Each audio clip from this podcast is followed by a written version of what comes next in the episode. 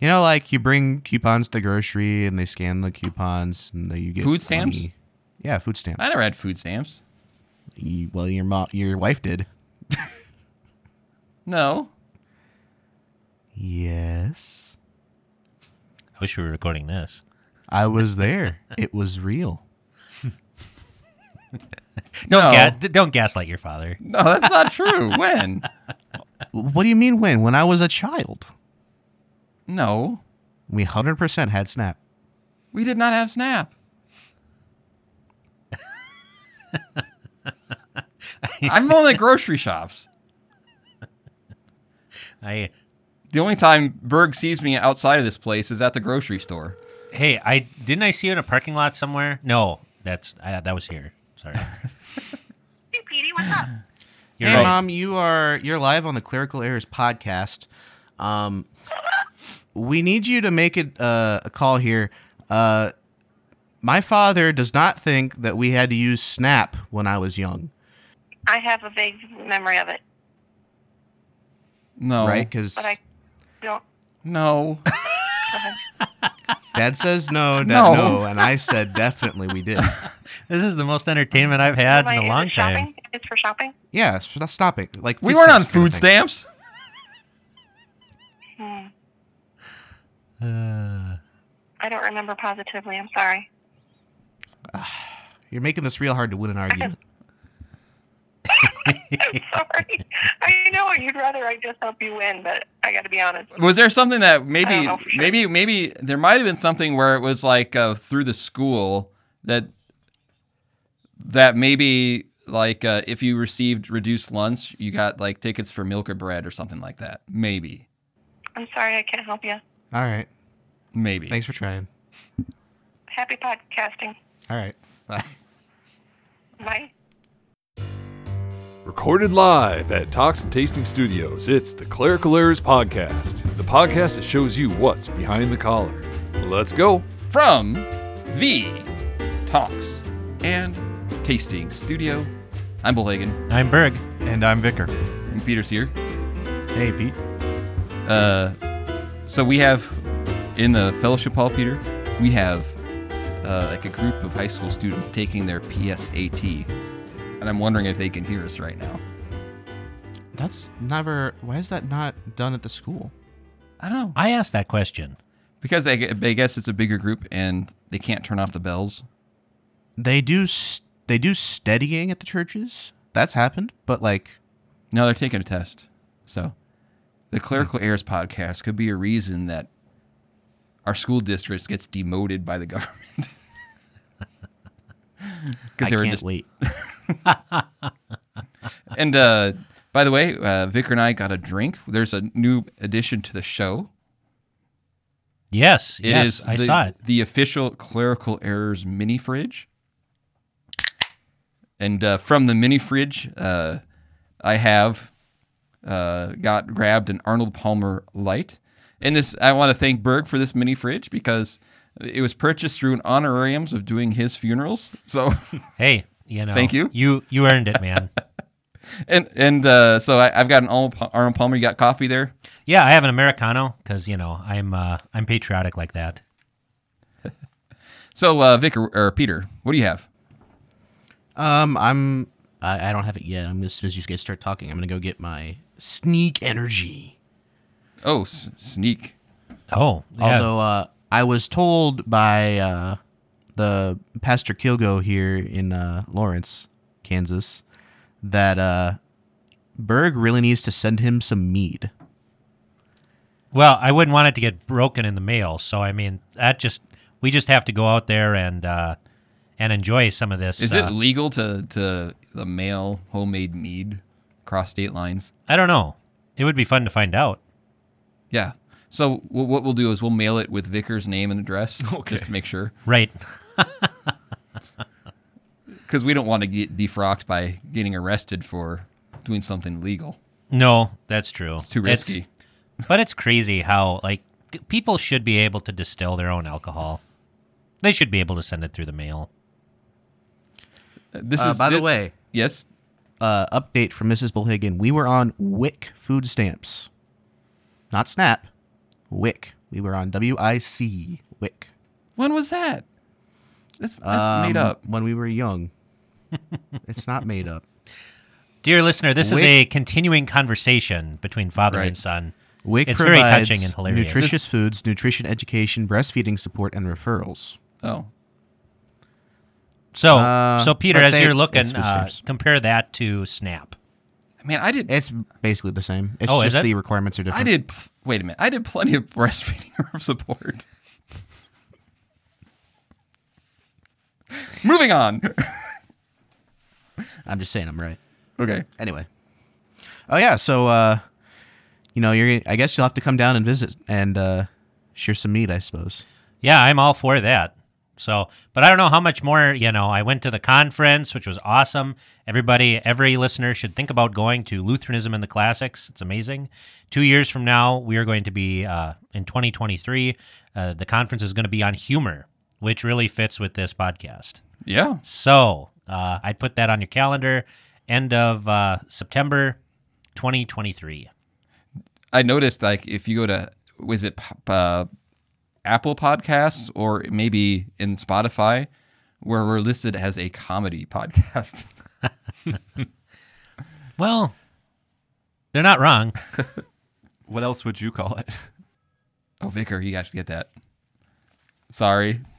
Vicar has to go answer the phone. Yeah, I would do it, but he's the vicar, so our secretary's out today. But we're pushing through. We are. And we're back. I forgot my sheets.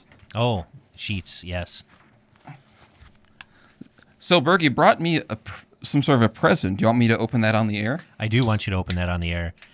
It was a thank you gift for all of the funerals that Bullhagen had to do while I was away. Hopefully you didn't have to clean up any messes when you got back from me.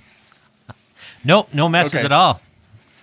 Why did he do an altar call or something? Haven't heard about that one yet, so.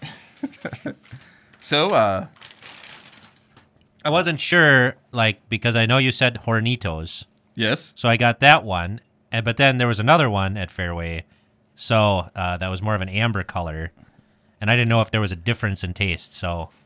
Oh, yeah, you probably got the Plata, the silver, and then the Risotto, or Respado, the Reposado. Reposado. Yeah, so, both are good. So I don't know which one is your favorite, but I figured this way I'd at least have a 50-50 chance. We could be really popular. There are high schoolers roaming the hallways right now. That might actually be illegal and immoral. Is it a sin? We'll get to that later. So. Okay, Vicar, what is the text for Sunday? By the way, thank you, Berg. I do what I can. This is my official thank you note. I wouldn't say I'm a hero, maybe a legend or an icon, but. So there's two choices for a gospel reading for this Sunday, the 20th Sunday after Trinity. There's Matthew chapter 22, verses 1 through 14, which is the parable of the wedding feast, or the other one, which I'm going to preach on, Matthew chapter 21, verses 33 through 34. And that's the parable of the tenants in the vineyard. Boy, Vicar's being a radical here. So, okay. Will you commune with him? Oh, boy, I don't know. Are we of the same spirit? The fellowship is shaking, but, So, all right, Vicar, this is, since you're preaching on this text, it's your rodeo. You get to choose which one you want to talk about. Or we can talk about both of them. Well, how about I talk about the parable of the tenants first, since I've kind of got a handle on that one now. Sounds great. So Jesus tells a parable to the Pharisees and the high priests about a vineyard, and it really mirrors Isaiah 5, that vineyard that the Lord made with walls and a watchtower, and he planted the vineyard, but that one bore no fruit, wild grapes. Well, in this one, there's nothing really wrong per se with the fruit, but it talks about how the tenants, when the master sent people to come, his servants to come receive the fruit, they beat one, stoned another, and killed the third. And then, so what the Lord does is supposed to be a surprise. He sends his own son, that surely they'll listen to him. And they take him outside the vineyard and they kill him. So Jesus asks, what should the owner of the vineyard do when he comes? And the Pharisees and the high priests answer, he will put those wretches to a miserable death and let out the vineyard to the tenants who give him the fruits in their seasons. But what Jesus says is, have you never read in the scriptures? The stone that the builders rejected has become the cornerstone, and this was the Lord's doing, and it is marvelous in our eyes. So he kind of places not only them parts in the parable, but he places himself in there as the son that was killed. And because God's first reaction was of mercy, even still. Yep. Right? Keep going. Yeah. Because, what did Peter say at Pentecost in his sermon? This Jesus you killed, but God raised him up. And he says, repent and be baptized, every one of you, for the forgiveness of your sins. So, and he connects these religious leaders to all of the ones of the past that killed the prophets. That's who the servants represent. And talks about how, with being the cornerstone, he's building the church for new tenants. Mm-hmm. So describe, because one thing that I think people are interested in, and what we've been doing a little lately is if you listen to some of our last shows, we've talked a lot about preaching. The last one we talked about your sermon. I don't know if you actually listened to that episode. I actually did listen to that one. How did we do? Did we do your sermon justice? Yeah, you guys were nicer than you should have been. You were even in the podcast, even though you weren't here. Mm-hmm. I was here in spirit. Right. So because you've what are some things that you, as you were preparing this sermon, that you were wrestling with? So I was wrestling with just kind of going through the text in order and trying to write an outline and sermon from that. And what helped was meeting with Bullhagen and talking about it and taking what I really wanted to say and moving that all the way to the front. And what I wanted to do was bridge off that cornerstone language and talk about ancient building construction versus modern building construction. Do you think that might have to do with your previous profession? A little bit. I do tie it into that. Nice. Rock on. We've fist bump for the listener. With the cornerstone, every single line and angle, alignment and elevation came from that, based on that one stone. And that's what Christ does with building the church. While in modern construction, we use surveying for the same purpose, and we use benchmarks, known points, and everything is measured off of that. So, and I just talk about how important that is to proper building construction and things staying per design. So in application to the church, that is how Christ built the church, but not everybody wants that cornerstone. Some reject it or stumble over it. And do we, as a nation, use Christ as our cornerstone or not? So these are some questions that I'm fleshing out in the sermon. Yeah, and being a builder, if you rejected a survey, and then that one is used, that would kind of make you angry, right? Things would topple. What I like about his illustration is, isn't it funny when some city boy gets a call to a country and he preaches about farming?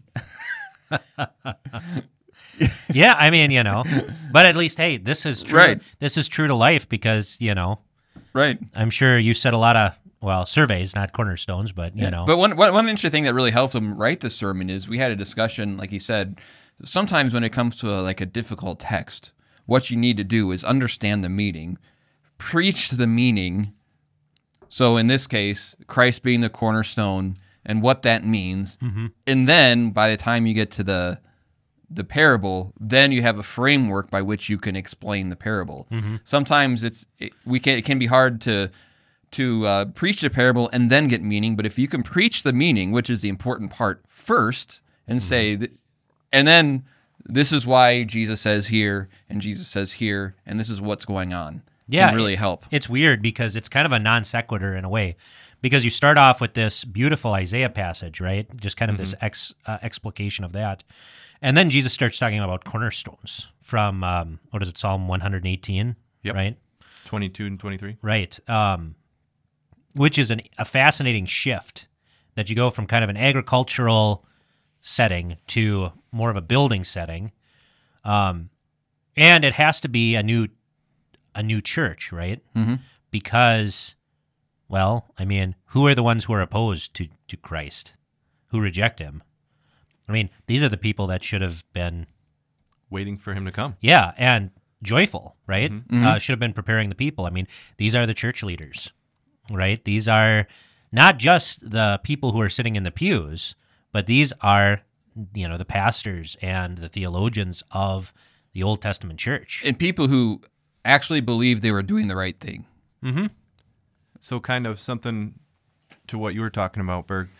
You could call this the parable of the unwise master, because he went through all those motions, sending his servants, and they died, and then his son. But the problem was not the will of the master or the ways of the master. It was the society that was supposed to receive him. Right.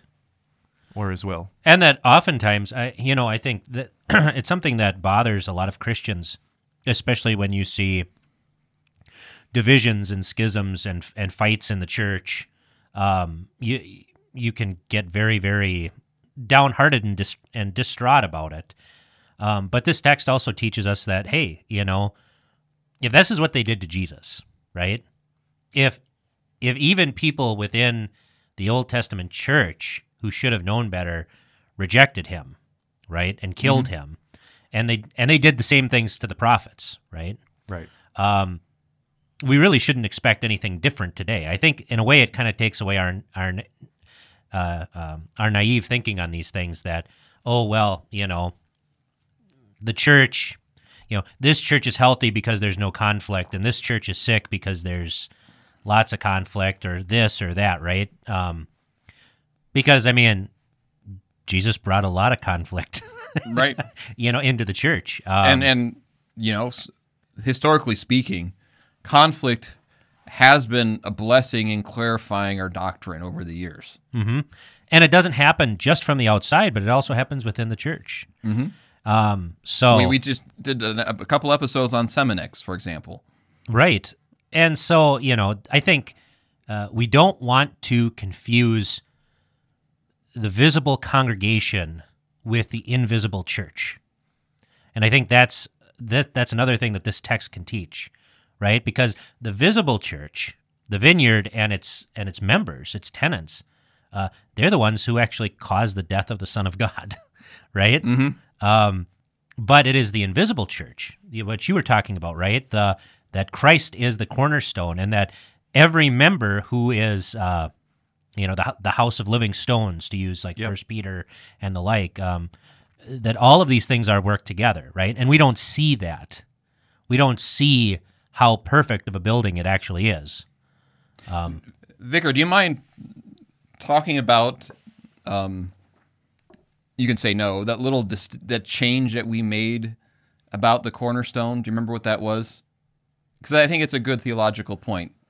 In terms of emphasizing the stumbling block that it could also be? Right, or the discussion how, I remember how you originally had worded about how we need to make that our cornerstone. Okay, yeah, so... clarifying that we don't make it, we don't do the work. Right. This is all in grace on what God has done for us and prepared for us to follow. Right. It's not about what we do. And to use your favorite hymn, you're just another brick in the wall. Right? I mean, that's the thing. We're the building material of this church, right? And so. But I thought it was interesting because it's really easy to then make it, this is what we do. Right. You're trying to flesh out application. Mm-hmm. How do I make Christ my cornerstone? What do I need to do? And that's the wrong approach, actually, right? Mm-hmm. It's what has God already done for me in Christ. You know, I don't know if you've ever read, like, The Shepherd of Hermas.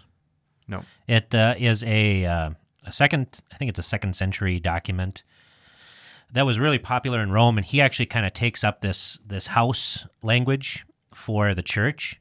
And he talks about the different stones, and he says, you know, sometimes the stone is just perfect, and it fits right in place. Sometimes there are other stones that are you know, they won't fit in this place, but they'll fit somewhere else. I thought that was, you know, it's kind of an interesting, mm-hmm. I mean, but of course he also, you know, he has his own issues, but it's kind of interesting seeing another expositor, another preacher on, you know, kind of using this language in this text to, mm-hmm. so. And by the way, we talked about in one podcast, your sermon at the chapel. I got to preach at the pastors' conference, which was kind of fun. Yeah, it was a very, very good sermon. Thank you. But that was, you know, it's interesting preaching to pastors because it's a lot different than I would preach to. Yeah. You know, pastors have a big temptation. Our temptation is you end up looking at the craft of the sermon. Mm-hmm. Rather than, you know, and I'm sure like Peter does the same thing, right? When you listen to other podcasts, Peter, you probably listen more for the, you know, the quality, right? The production value, right? Yeah, it's definitely something after starting the podcast that you definitely pick up on for sure. Right. And I think as pastors, that's good, right? Because we know our craft and we should mm-hmm. be seeking to learn. But I think for us, it can become a temptation where the voice of the living God is drowned out because he has a, you know, a dangling preposition or something. Yeah. So anyways, well, let's move on. I've got a what it is, what it ain't, and what it could be. But before I do, Peter, I would like to thank Philip. He's one of my favorite listeners right now. Oh, yeah. Philip is a great guy. Yeah, he's awesome. Do you guys know Philip? No. Philip became a Patreon sponsor this week. So we are dedicating this podcast to Philip. Boy, we haven't dedicated a podcast in a long time. And if you ever want to drive up, I'll share some tequila with you. But thank you. By the way, Vicar, where if someone wants to do that, where might they get a hold of us? Well, they could email feedback@clericalerrors.org, or they could find us on Facebook at facebook.com/clericalerrorspodcast, or they could find us on Twitter at clericalerrorsp. P for podcast. At me, bro. You got this, Vicar. Come on. Yeah, you're doing great. You're doing fine. You're doing great. Take a breath. That's the end of the list. Oh, okay. Oh. All right. Well, the other thing that we were talking about and mentioning is if you want to support us on Patreon and get a episode dedicated to you, mm-hmm. you can go to patreon.com/clericalerrorspodcast and donate. You can set your own monthly donation as little as $1, I think, or as high as $1 million if you're Mr. Moneybags. Right. I mean, I won't stop you. What I'm thinking about doing, Peter, if we get like a certain level of donation, I should put together. Remember how we used to do the dedications, like to my wife, or you did one to me? Sure. We should have one of those dedications to a Patreon supporter. All right. So what level becomes a Patreon supporter then? That they get the dedication. I don't know yet. See, I'm gonna do this based on works righteousness because if they think. If they get to the level, they'll only give that level. You're right. You know what I'm saying? If your monthly donation is high enough that we deem it acceptable, you will get a full-on dedication. With music. Otherwise, with music and everything. Soft speech. Yeah, it would be pretty epic. It'd be pretty epic. Yeah. I was just thinking we should get Vicar to do some like new social media things like TikTok. Make TikTok videos for us. Wow, I don't know if I could do that. I might take a religious exemption. A religious exemption? If it means anything, I wouldn't be able to do it either. So, well, let's be honest. We all know in this group, if anybody's going to make a TikTok video, it's probably going to be me. That's true. That's actually very true. Yeah, that's pretty accurate.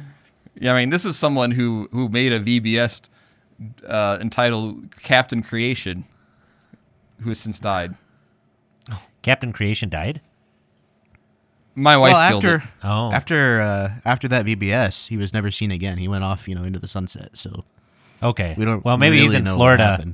Actually, this is when I was young and energetic, and I had, you know how I get my spurts of creativity. I just got to let it go. Well, this is why we're just never sure when we're going to get a bench press parable. That's right. Captain Creation was a false superhero who was actually, I think, if you actually look at the character, was way ahead of his time, because he was a superhero that was kind of a bumbling fool who learned his lessons.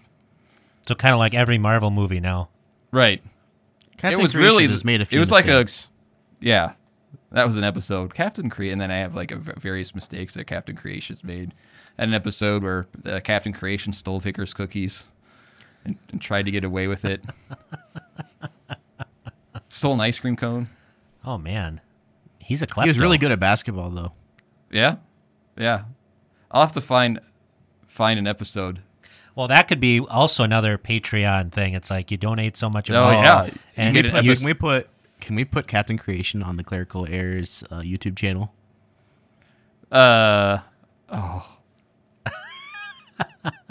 We'll have to get the full council to see it first before we. This is Captain Creation was, when you watch it, you think to yourself, there's no doubt this guy has ADHD. That's why I think stick it behind a paywall and see how many people, you know. You might get some hits on that on YouTube. I'll try and get in contact with the foremost expert of Captain Creation, see if we can't get a copy of it. The funny thing is, like, if you think about that nonsense of Captain Creation, mm-hmm. do you know who was part of the very first Captain Creation? Is Dr. Mummy. Is he really? I mean, mm-hmm. This would be even cooler. You want to talk about paywall, like ransom for Mummy. This is coming out unless keep the paywall closed. What do you do if somebody writes looking for that as a VBS curriculum to borrow? Well, the quality. Remember, this was when Peter was probably 6 or 7, maybe 8. So this was with Vicar number 1, so it's the video quality VHS subpar. I help you make it. See, what would be cool is if we could do this, and I know this would be a lot of work, is have the Captain Creation, you know, thing, and then have like you and Dr. Mummy's commentary on it. Oh, like a Mystery Science Theater 3000 sort of deal. That would be hilarious. Or we can have an event at the theater. We rent out the theater in town and play Captain Creation on the big screen. There we go. Oh, I don't know. I'll at least try and get a picture of Captain Creation for us to put on the Facebook to kind of just see people's reaction. Okay, so, now Vicar's intrigued, aren't you? Yeah, but I have to admit, I'm also looking at this hat that says "Make Missouri Great Again." Berg's hat, and it's been intriguing me today. Yeah, I that was my line for a while, and a couple of parishioners made that hat for me. So I try to wear it to every district convention and pastors conference. So, all right. So I have enough nonsense. I have what it is, what it ain't, and what it could be. Hey, Peter, play the intro. What is it? Who knows? We do. It's time for what it is, what it ain't, what it could be. Anyways, I got a what it is, what it ain't, and what it could be. And this is a pretty simple one. It's the third commandment. Baker, what's the third commandment? Remember the Sabbath day by keeping it holy. Okay, good. He's got that one down. All right. So, remember the Sabbath day by keeping it holy. So I thought it'd be an easy one, but I do think it is often misunderstood. So obviously, just as we get into an overview, Berg, how would you describe the third commandment? The third commandment is a mixture of the ceremonial law and the moral law. Mm-hmm. Now, if you remember back to your catechism days, the moral law is applicable to all people at all times, right? Mm-hmm. It's God's immutable will. If you remember, though, back to the Old Testament, the Sabbath was on Saturday.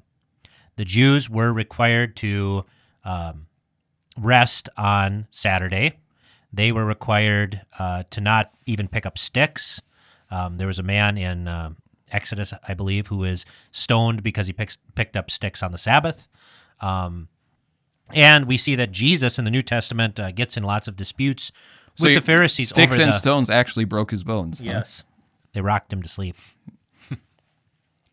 But now, in the New Testament age, now that Christ has come and abrogated the ceremonial law, right, taken it away,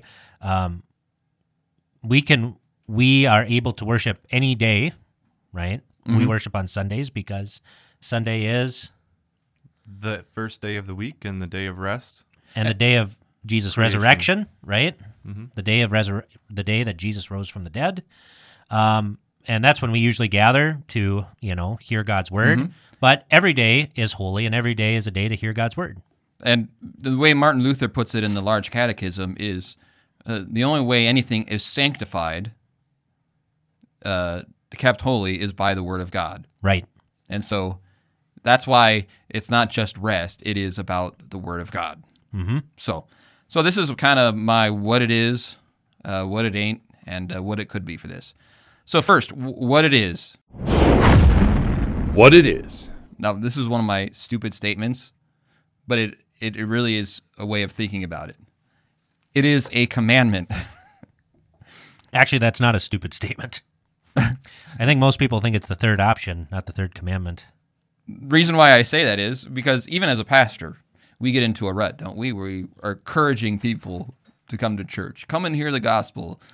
And what can we do to get people to come to church? And we always are encouraging people to come to church and inviting them to come to church. At some point, people need to realize it actually is a commandment. Mm-hmm. It is a commandment, the third commandment given by God.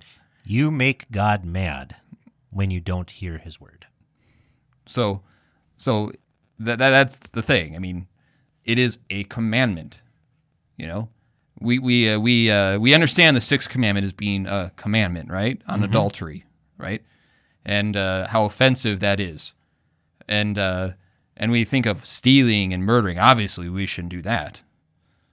But the third commandment about loving God, that is a commandment, just like those other ones, mm-hmm. and I think that's something that people miss, right? The people can think, well, I don't murder, I don't steal. All those things. But church, hearing God's word, gathering together is a commandment, and we should treat it as such. So mm-hmm. that's the first point I want to make about what it is. So have you ever thought about it that way, Vicar? Yeah, and further that it's not something to despise. It's not a burden. It's helpful rest, both physically but also spiritually, that we all need. And the next what it is. It is a commandment that shows the love of God for us. Okay, go on. Okay. So even if you really think about it, it is a commandment where you said there's a ceremonial law and moral law, mm-hmm. right? And part of the moral law goes back not to the Ten Commandments, but to the very creation of the world. On the seventh day, God rested. Mm-hmm. And so, if you think about it from this aspect, there is a commandment for you to rest in God's word. That's for your sake. Mm-hmm. Explain that point a little bit more, because I think that is a very, very important one that people don't understand. What aspect do they not understand? Resting in God's word.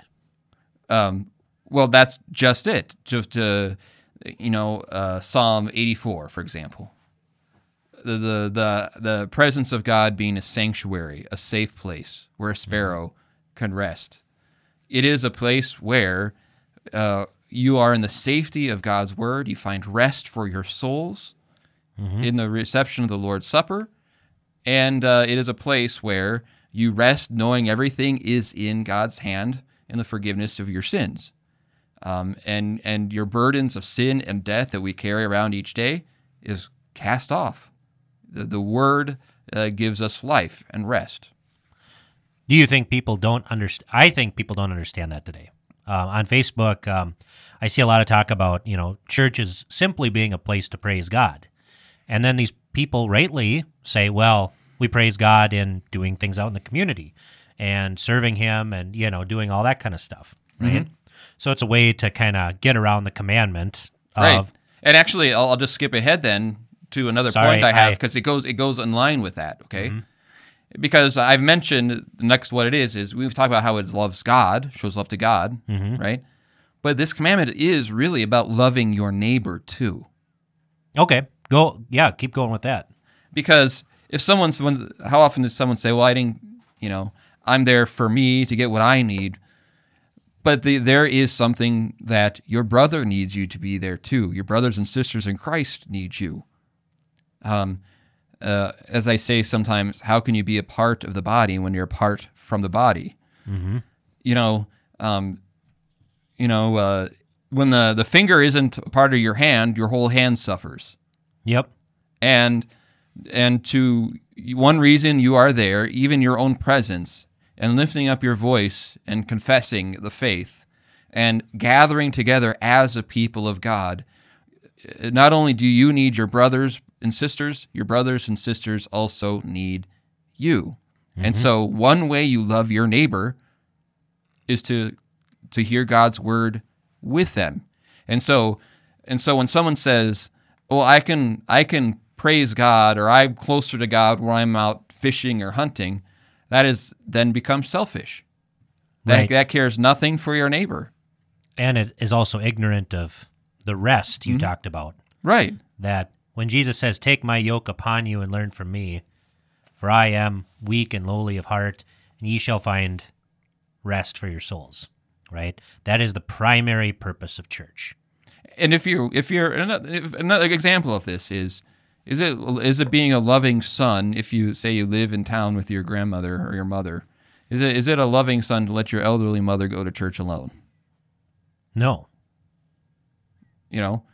So there is an aspect to this where gathering together this commandment is also about loving your neighbor and loving your fellow brothers and sisters in Christ. Not only because of that reason, because then also you realize that it better equips you to love your neighbor through the forgiveness of your sins, mm-hmm. through the learning of God's word and what that love looks like. And so that's another aspect too. One thing we can say is God's word does actually make us better neighbors and better citizens. Yep. Sure. It makes us run hospitals better. Something they understood. Why do you think it was the Christians originally that ran the orphanages? Mm-hmm. Because Christians make good citizens. Mm-hmm. And I think we're seeing that right now. As we become a less Christian country, what happens to our citizenship? Have we become better citizens? Doesn't seem like it. So as we see our institutions break down right now. Mm-hmm. Yeah. So it is a commandment where it's part of loving God and it's part of loving your neighbor. Another thing that I think is important of what it is. It is also part of this commandment then is holding the preaching of God, God's word, sacred. And there are two sides to this, by the way. Mm-hmm. Because I know as listeners, we have listeners who are people in the pews, and we also have listeners of people who are in the pulpit. And so, one, the listener should hold the preaching of God's word sacred and take it to heart and listen to it. Like we said earlier, pastors are bad listeners of sermons. It is a big temptation. Right. But we're to take those words to heart too. Mm-hmm. But also, on the other hand, is pastors should hold their own preaching to be sacred. Mm-hmm. What do you think I mean by that? It means that the sermon is the highest thing that a pastor does. And that, just like you're working with Vicar, right, mm-hmm. that we should be crafting our sermons to God's glory and for the benefit of our neighbors. Mm-hmm. And that's one thing that's really benefited me as a pastor is I don't know, Vicar noticed how I'm always kind of evaluating my own preaching and trying to bounce things off. Yep. Did that work? Did that not work? How did you hear that? Or how was this heard, do you think? And I can't remember who it was, but I want to say it was Luther.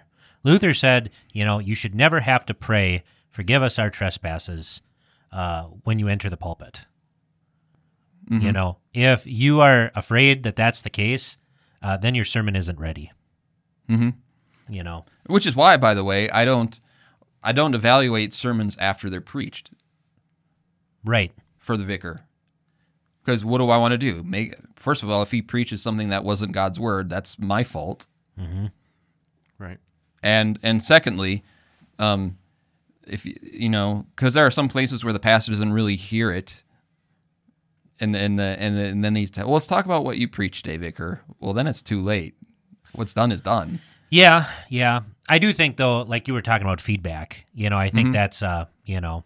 Yeah, but I mean, like when it's really like a critical. Yeah, there's no point in, you know. Right. Kicking somebody when they're down. Right. And vicars are about as down as it comes, right? Yeah. Right, vicar? Sometimes. All right. So, so it is a commandment, going back to the resting, that really structures the week for the Christian, too. Mm-hmm. So what does that mean? How can Christians hold the preaching sacred throughout the week? Well, one is they can talk about it. Right? Where? At home with their family. Where in particular? Where's a good place? At the dinner table? Yeah, right? Dinner table. In the car? In the car on the way home? Mm-hmm. What else can they do? Well, one thing we do is like our sermon studies that we have the confirmation kids do mm-hmm. is one of it is what did your parents think was important in the sermon? To yep. try and get discussion with their own kids. It could be also a way of that you can think of. Well, I like how he worded that. I have a friend who needs encouragement. Mm-hmm. By the way, one of the sermon note papers I was reading from last week, a student asked their parent what they thought of the sermon, and the answer written down was, "My dad thought it's hard to listen and write at the same time." Ha! Not helpful. But no, give some insight there and what's going on. Well, he's listening. Yeah, I think another thing that is very helpful is since the sermon is the direct application of God's word to the people, one thing you can do is take the bulletin home and read the bulletin. You know, read the readings again mm-hmm. throughout the week, every day of the week, and maybe even memorize particular passages in those readings, right? That were incredibly, you know, that were very prominent in the sermon. Mm-hmm. This is a way then for the Word of God that has been preached to you to be in your life throughout the entire week. It kind of reminds me of well, you know how I am with my sermons, right? Once I write them and I preach them, like I don't even know like my two funeral sermons. I leave them on in Latimer. Yeah, I think so. Okay. I think so. And like I'm pretty sure my sermon at the pastor's conference, I probably accidentally left there too, because mm-hmm. I'm done with it. Right. And I don't really have any kind of, my filing system is a pile of sermons about this high. Yeah. You know? Well, and that's the thing. Sermons ought to always be timely or contemporary. I actually wrote two sermons on the Matthew 22 text. So, but my point I wanted to make is, what's been interesting about that is I have a member who takes notes during the sermon, uh-huh. and she refers back to them. And so one time in Bible study, I was talking about a text, you know, and I had someone in my Bible study who said something, I don't even remember what the point was, and she goes, well, a pastor once said this about this text, and it was a really good point. And I thought, wow, who was that? He said, well, you said it in a sermon like 5 years ago. Ha! Oh! Boy, I was smart at one point. Right, what happened? Yeah, no, I understand. It's but that's good. I mean, and that's what should be done, right? Doesn't that, Pastor Bullhagen, doesn't that give the opportunity to look at each text, the text each year fresh, and not have the temptation to look back and see, well, let's just see what I said last year, and I'll just tweak it a little bit. Yeah, yeah. I mean, that's, now every pastor's different. That's what works for me. Mm-hmm. Because I, as an ADHD person, my temptation always gears towards the fastest, easiest way, and I have to guard against that. Mm-hmm. So, So for me, yes, that actually, I think it forces me to look at it afresh, anew, every time, and not just kind of just lay on the laurels of what I did and how I looked at the text 5 years ago or 10 years ago. Right.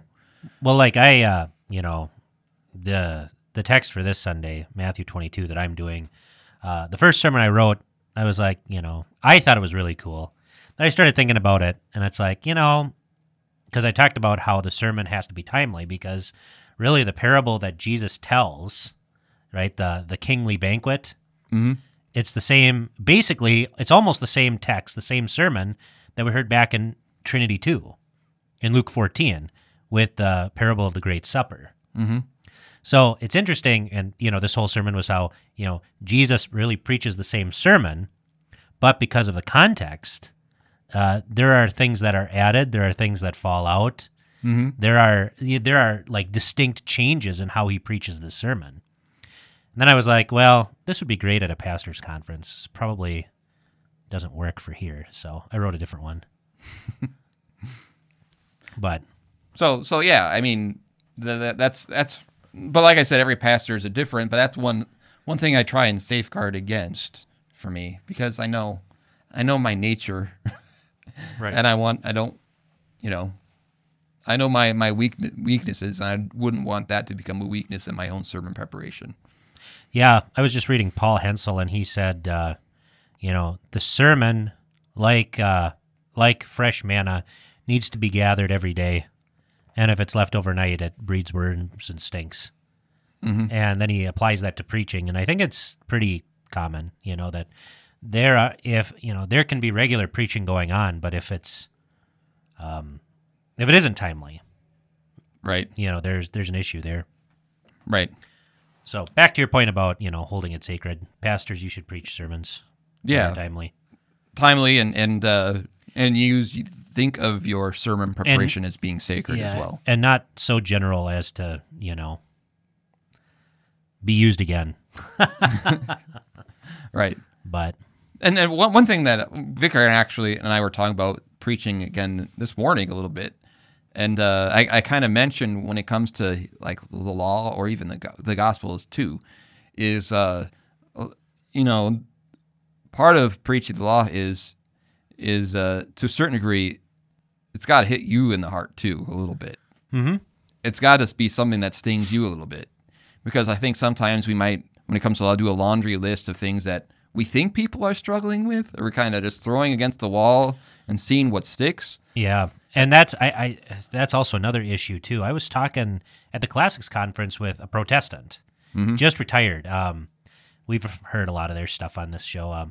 His name is Floyd Brandt, and you know what he was talking about, I think, is a particular temptation that in preaching that, well, all the law is for those people out there, mm-hmm. right? All for those people out there, rather than it actually striking the people in the pews, right? Mm-hmm. Right. Kind of like and I even mentioned to Vicar, like the sermon I preached at the pastor's conference, so I was a little more open about how it actually hit me, the mm-hmm. law did, because I knew the pastors, as pastors, would hit them the same way. Right. You know, and so I said, I've thought this, I felt this way, mm-hmm. because it was a sore spot for me, and I knew it probably would be for them. But at the same time, I think this is probably harder for, this is where the tentatio comes in right. preaching, where it's got to be something that you yourself also has struggled with. Mm-hmm. I mean, or something that you've actually talked to your members who have struggled with it, and you care about them, and you see how the law and the gospel hits them to help inform how you should preach it. Right. Yeah, I mean, you know, yeah, because there's, yeah, you can, like, for example, you know, Ahithophel's, you know, suicide, right? Vicar preached for me at the, for our chapel, right? Mm-hmm. He preached on Ahithophel and how his counsel is rejected, and what does he do? He goes and hangs himself, right? Because he is shamed by that, right? Not only does this show, you know, that God's will is done, But it also shows the problem with pride. And Ahithophel is a guy that he loves being an advisor, right? He mm-hmm. loves advising kings. He wants to be heard. And even though most of us aren't advisors to kings, we all want to be heard. I mean, like, you know. No, well, you know, I do think the district president listens to me once in a while. Does that count? But you know, it's when they don't, right? When, you know, I mean, especially pastors, right? Isn't this our thing, mm-hmm. right? Where people don't listen, right? They don't want to hear, and we like the big crowds because mm-hmm. it's not like it's not like we got into this because we don't like to talk. I mean, let's just be honest, right? I mean, right. You know, so that's the thing is, you know, making those applications there are pretty awesome. So what it ain't.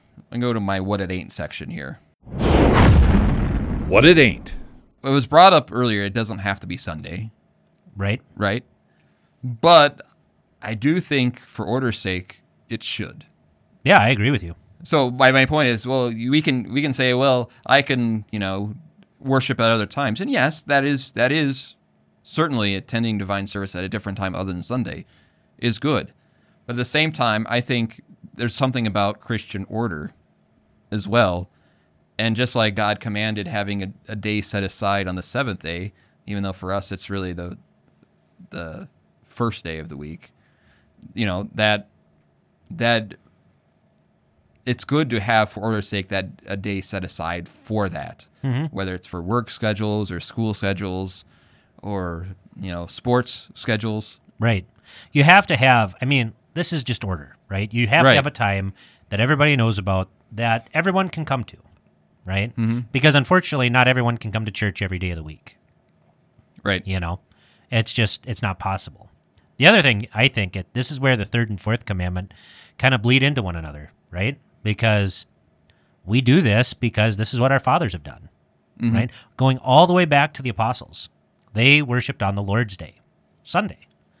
That's what they did. And this is part of respecting our fathers. Mm-hmm. Even though, yeah, it is a tradition. We don't have to do it. But, you know, you don't have to celebrate Christmas either. I mean, you don't have to do these different things, but you do it, you know. Even if you don't particularly like it, you do it because you respect your dad, mm-hmm. you know? So, but I just thought it was important to say that because we're talking about the moral, not the ceremonial. Right. And there are plenty of legalists around, like, you know, the Seventh-day Adventists, right? Who say it has to be on Saturday or you're sinning. And the Puritans were this way too, where they're like, yeah, it's a law, it has to be on Sunday. They were called Sabbatarians. And we don't believe that. Right. So another point of what it ain't, the third commandment is not just about keeping a foot and a half of the church pew warm for an hour a week. Yep. You actually have to engage God's word. You actually have to listen to it. Mm-hmm. And there is something about, I've noticed that there is kind of an Iowa stoicism in church where men don't like to sing, and they just kind of sit there. Yeah, it's really distressing because, you know, like you talked about earlier, how you being in church helps your neighbor. Mm-hmm. Fathers, you being in church, participating, and singing the liturgy helps your children. It does. It helps your children because you are their role model. You are their example. When you don't sing, they are not going to sing. Right. And that is a tragedy. It really is. So.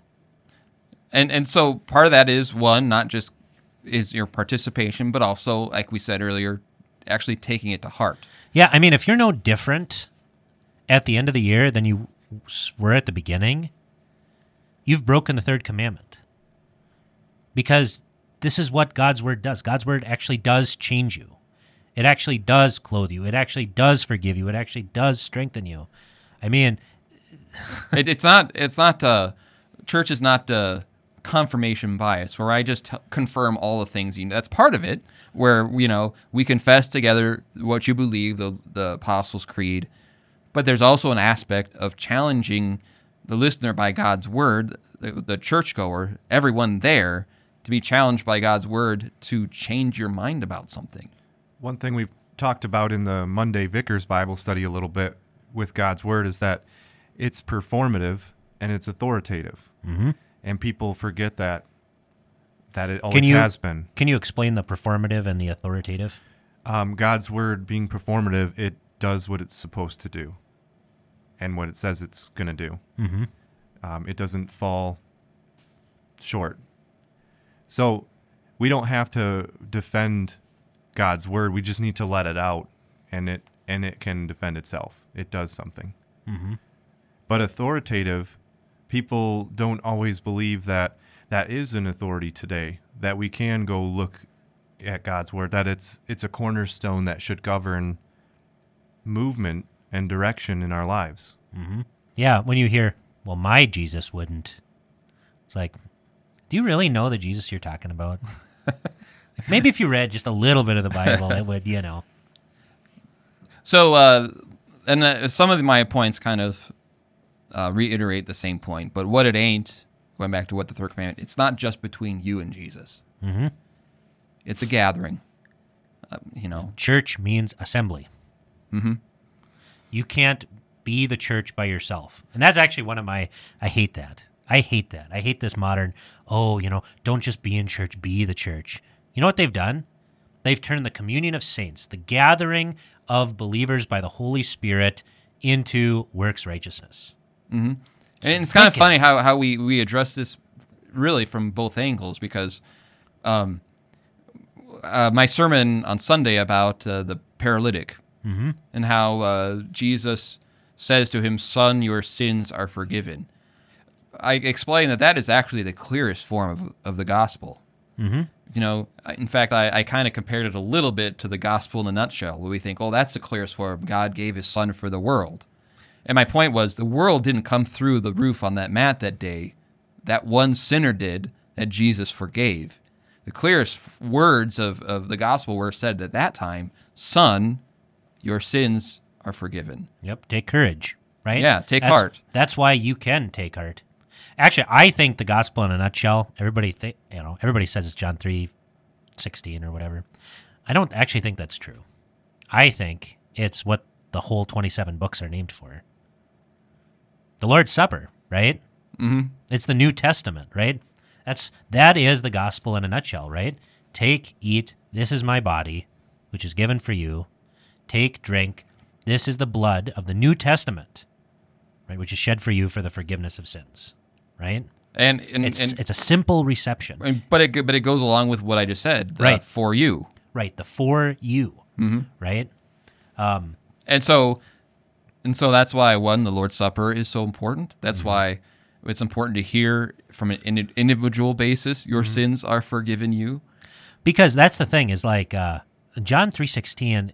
I mean, what it does is it really puts forward our redemption. Right. Mm-hmm. The problem is how is that redemption then applied to us? Right. And I think that's the part where, you know, a lot of American evangelicals talk about it, right? Mm-hmm. Is like, well, you know, God died for you, you know. Because that's what I mentioned even the sermon. I mentioned that's what a lot of times I think keeps people from church, because, well, I know John 3:16. I know it. And mm-hmm. but, you know, is it for you? Yeah. Are you receiving it for you? How is that forgiveness that Jesus won on the cross applied to you today? And that is really the whole point of the mm-hmm. third commandment. That's why, we pester you to come to church, right? Because we want you to be forgiven, right? And so we think, well, I know the nutshell. I got the basics. I've got my confirmation certificate on the wall, you know. But the for you is something you need to hear often and receive. Often for your sake. That's right. The clearest form of the gospel. And I kind of touched on this. Sorry, I'm going back to Matthew 22. Oh, that's fine. Because I talk about the difference between knowledge and faith. I mean, you know, people can have a lot of knowledge about the Bible, People can have a lot of knowledge about the catechism. Doesn't mean they believe it, right? Faith is a trust of the heart. And if Jesus says these things, that it's for you, then what does faith do? It goes, right? Mm-hmm. It goes. It wants to hear the beloved speak. It wants to receive his gifts. We talked a couple weeks ago how when looking at the sermon text, even the demons had knowledge. Right. But they did not have faith. Yeah, the devil can quote the Bible. Mm-hmm. He can quote it a lot better than we can. Yeah. So there you go. I guess I got ran out of time. I didn't have what it could be. Should we? But I think that's all incorporated in the ones I did. What it could be is not only faithfully attending on Sunday, but fathers and mothers being little pastors and pastorettes in their homes, speaking the word of God to their children, and making it. And if it's important to you as parents, it's going to be important to your kids, which is what you want. Right. I guess we'll cover the question next time. Sorry, Hannah. So we might meet Hannah. Dun, dun, dun. So Hannah, we have to confess something. We kind of had this plot. Hannah's coming down to Iowa to camp, and she's going to tour the studio. We kind of wanted to do the ongoing gag of not actually meeting you, and then maybe having like the custodian let you in to see the studio and having a plate of cookies on there. But also not like real cookies, like some Oreos or something. But, we'll break down. We're excited to actually show you the studio and get to meet your family. It'll be awesome. Yeah. So, all right. That being said, I'm Bullhagen. I'm Berg. And I'm Vicker. And may your Sabbath be holy. Thank you for joining us. This podcast is available on iTunes, Google Play, Spotify, or wherever else you get your podcasts. Questions, thoughts, concerns? You can contact us on Facebook at facebook.com/Clerical Errors Podcast, on Twitter at Clerical Errors P for podcast, or email us at feedback@clericalerrors.org. Thanks for listening to Clerical Errors. See you next time.